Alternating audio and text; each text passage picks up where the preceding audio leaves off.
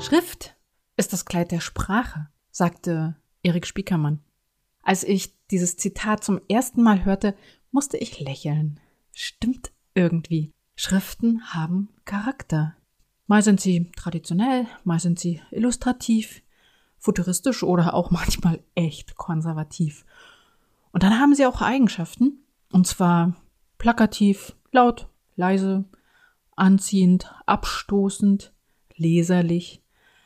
Ja, und manche sind auch einfach unleserlich. Doch eine Sache eint irgendwie alle Schriften. Sie werden nicht gesehen. Denn was wir wahrnehmen, das ist der Inhalt, den sie uns darbieten. Aber wie sie diesen Inhalt präsentieren, das bemerken wir höchst selten bewusst.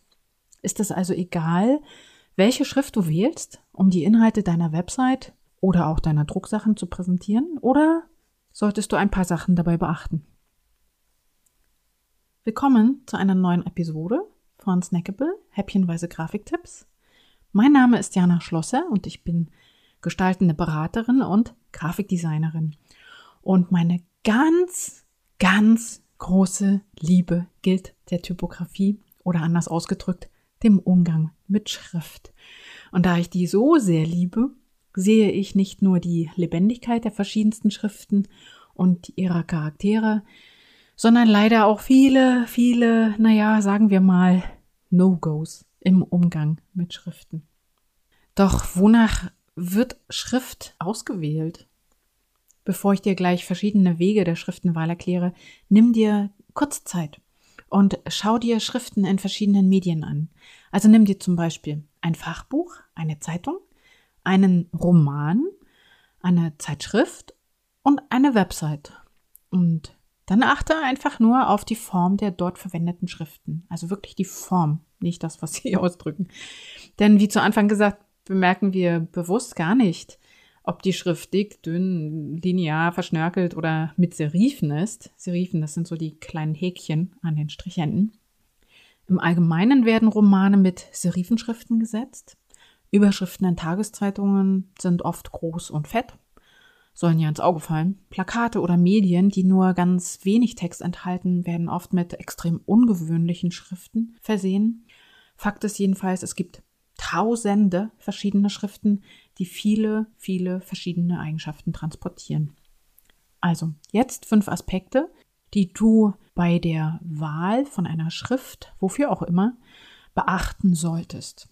Der erste Aspekt ist, dass du danach gehen solltest, wie die Schriftanmutung ist, also wie ihr Charakter oder die Assoziation ist.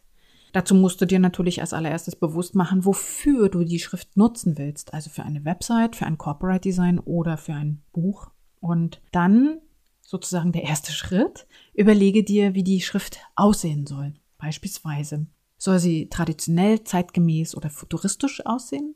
Soll sie robust und fett oder eher zart und elegant sein? Soll sie warm und freundlich daherkommen oder eher kühl und konstruiert, vielleicht ein bisschen distanziert? Soll sie spielerisch oder ernst, laut oder leise sein oder auch einzigartig oder gewöhnlich? Und äh, neben diesen Eigenschaften können Schriften auch Assoziationen ähm, vermitteln. Und das sind im Allgemeinen vor allen Dingen, dass sie mit einem Ort oder einer Landschaft assoziiert werden oder mit einer bestimmten Zeitepoche oder auch mit bestimmten Personen oder Bevölkerungsgruppen und Organisationen. Also du solltest dir bewusst sein, dass die Wirkung einer Schrift unbewusst, unbewusst eben sehr groß ist. Also beispielsweise wird eine Comicschrift eher mit Kindern in Verbindung gebracht und nicht so sehr mit einem Architekturbüro. Oder eine Schreibmaschinenschrift versinnbildlicht eher die Zeitepoche vor dem Computer. Und doch ist es wichtig, nicht zu vordergründig jetzt irgendwelche Klischees bedienen zu wollen, sondern auch ein bisschen etwas Besonderes bei der Gestaltung, also etwas Individuelles bei deiner Gestaltung herauszuarbeiten, mithilfe von Schrift. Denn leider gleichen sich heute Erscheinungsbilder immer mehr an. Als zweiten Aspekt bei der Wahl der Schrift möchte ich dir ganz kurz noch etwas zu den wichtigsten Schriftkategorien sagen. Da gibt es die Antiquarschriften. Das sind die Druckschriften, die bereits aus dem traditionellen Bleisatz stammen und oft Jahrhunderte alt sind. Sie werden meistens für Fließtexte verwendet und wurden aus der Schreibschrift, also der Schrift mit der Feder entwickelt. Und deshalb haben die Buchstaben in diesen Schriften auch diese sogenannten Serifen. Das sind eben immer so diese kleinen Häkchen an den äußeren Enden. Die Antiquarschriften sind auch heute noch die meistverwendeten Schriften im Buchsatz. Und von Hause aus bringt dein Computer sowieso schon meistens die Garamond, die Times oder die Bookman mit. Erst im 19. Jahrhundert entwickelte sich dann die sogenannte Linear-Antiquarschrift. Diese Schriften sehen konstruierter aus und haben einen, haben oft extrem betonte Serifen. Und dann gibt es noch als dritte Kategorie der Schriften die sogenannten Grotesk-Schriften. Lustig ist ja die Bezeichnung Grotesk-Schrift, weil man konnte sich damals, als die Schriften aufkamen, einfach nicht vorstellen, dass es so etwas gibt. Deswegen wurden sie als grotesk bezeichnet. Also Grotesk-Schriften kommen nämlich gänzlich ohne Serifen aus und entstanden im Prinzip erst im 20. Jahrhundert. Das sind dann die sogenannten Klassiker, wie zum Beispiel die Helvetica, die Arial oder auch eine Schrift wie die Bauschrift Futura. Weitere Kategorien sind auch noch zum Beispiel Schreibschriften, gebrochene Schriften oder auch Symbolschriften. Die werden allerdings eben viel, viel seltener verwendet. Schau noch mal kurz zurück auf deine Ziele. Geht es um ein Buch oder viel Lesetext? Dann sollte die Schrift entsprechend eine gut lesbare Schrift sein. Geht es um Blickfang und wenig Text? Dann darf sie auch ausgefallen daherkommen. Und Webschriften wiederum müssen zwar auch lesefreundlich gewählt werden, allerdings werden ja Websites heute mit den Augen eher gescannt und weniger gelesen. Und deshalb ist hier die Form der Buchstaben wichtiger, also die Erkennbarkeit auf dem Bildschirm. Zum Beispiel sollten Großbuchstabe, sollte der Großbuchstabe I nicht unbedingt genauso aussehen wie der Kleinbuchstabe L. Das führt sehr schnell zu Verwechslung. So, jetzt kommt der dritte Punkt. Das ist einen Blick auf die Schriftanwendungen.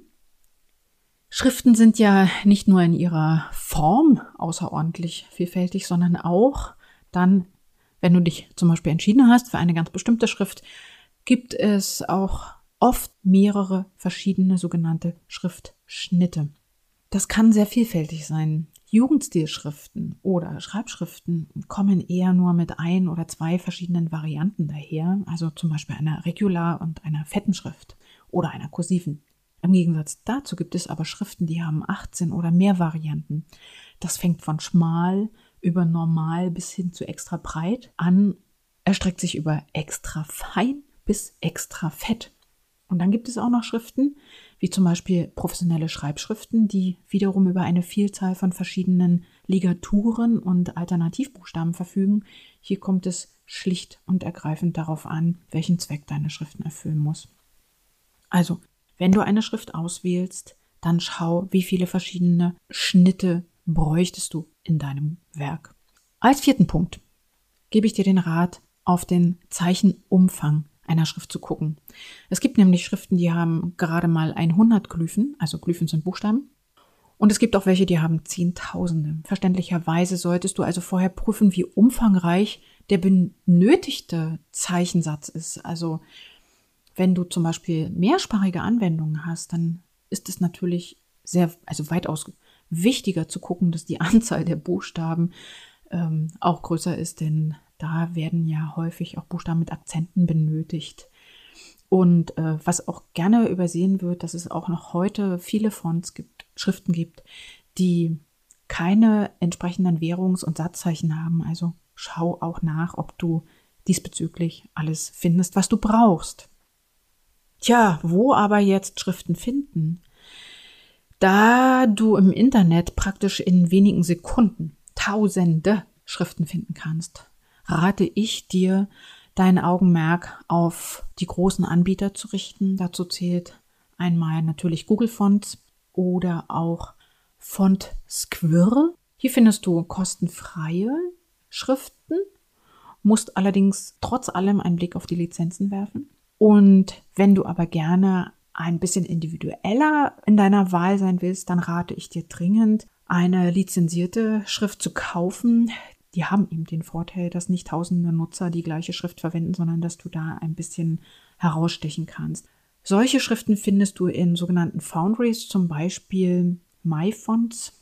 Ich werde die Links von diesen drei ähm, oder vielleicht auch vier, fünf Anbietern in die Show Notes unten mit reinstellen. Zu guter Letzt gilt auch noch ein Blick auf die Fontformate, denn die gibt es auch noch. Es gibt hauptsächlich drei verschiedene technische Fontformate sozusagen. Auf dem Desktop und zum Buchdruck benötigst du sogenannte TrueType-Schriften oder OpenType-Schriften. Also die erkennst du an, dem, an der Dateiendung TTF oder OTF. Und für den Einsatz als Webfont ist heute das sogenannte WOF-Format üblich, also WOFF, das Dateiende. Es gibt zwar durchaus Möglichkeiten, äh, Schriften zu konvertieren von dem einen Format in das andere, allerdings solltest du vorab auch hier die Lizenzbestimmung prüfen, denn Desktop-Schriften haben meistens nur Lizenzen auch wirklich für Desktop-Anwendungen und nicht einfach so für Websites.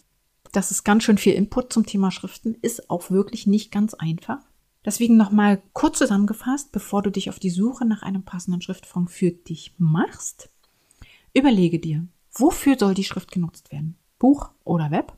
Welche Anmutung soll sie ausstrahlen? Zu welcher Schriftkategorie zählt dann diese Anmutung? Enthält die auserwählte genug Anwendungsmöglichkeiten, also kursiv, fett, fein, schmal, breit etc.? Ist der Zeichenumfang der Auserwählten dann ausreichend bis vollständig? Und als letztes hat die Schrift denn auch das richtige Fontformat? Und da wir ja hier bei Snackable häppchenweise Grafiktipps sind, gebe ich dir jetzt mal noch die wirklich ultimativen Grafiktipps. Erstens, Schrift macht etwas mit deinen Texten. Sie ist wie das Zitat ganz am Anfang schon sagte, die Kleidung deiner Texte. Und deswegen wähle sie wirklich bewusst aus. Trau dich, unkonventionell zu sein. Also hör da auch auf dein Bauchgefühl. Denn gerade im Corporate Design, also in der Markengestaltung, spielt Typografie eine wirklich wichtige Rolle. Schrift darf schön sein. Und als drittes, als dritter Tipp, achte auf die Qualität. Lieber einmal gekauft als mehrfach gewechselt, denn wie überall im Leben gibt es ja auch bei der Qualität der Schriften enorme Unterschiede. Hast du Fragen? Ich hatte ja am Anfang der Episode kurz angedeutet, dass ich Schrift und Typografie ausgesprochen liebe und ich durfte in meinen 20 Jahren Selbstständigkeit auch wirklich schon eine ganze Reihe Designs, Bücher, Websites gestalten. Also, wenn du lieber professionelle Unterstützung suchst, dann sprich mich an. Kontaktinformationen oder auch die Buchung eines kostenfreien Erstgesprächs findest du auf meiner Website www janaschlosser.de. Und ganz zum Schluss, wie immer, der Spoiler für die nächste Episode. Da gehe ich auf die Frage einer Kundin ein. Was musst du beachten, wenn du ein eigenes Buch gestalten und veröffentlichen willst? Da gebe ich mal einen Überblick. Bis dahin, sei neugierig. Deine Jana.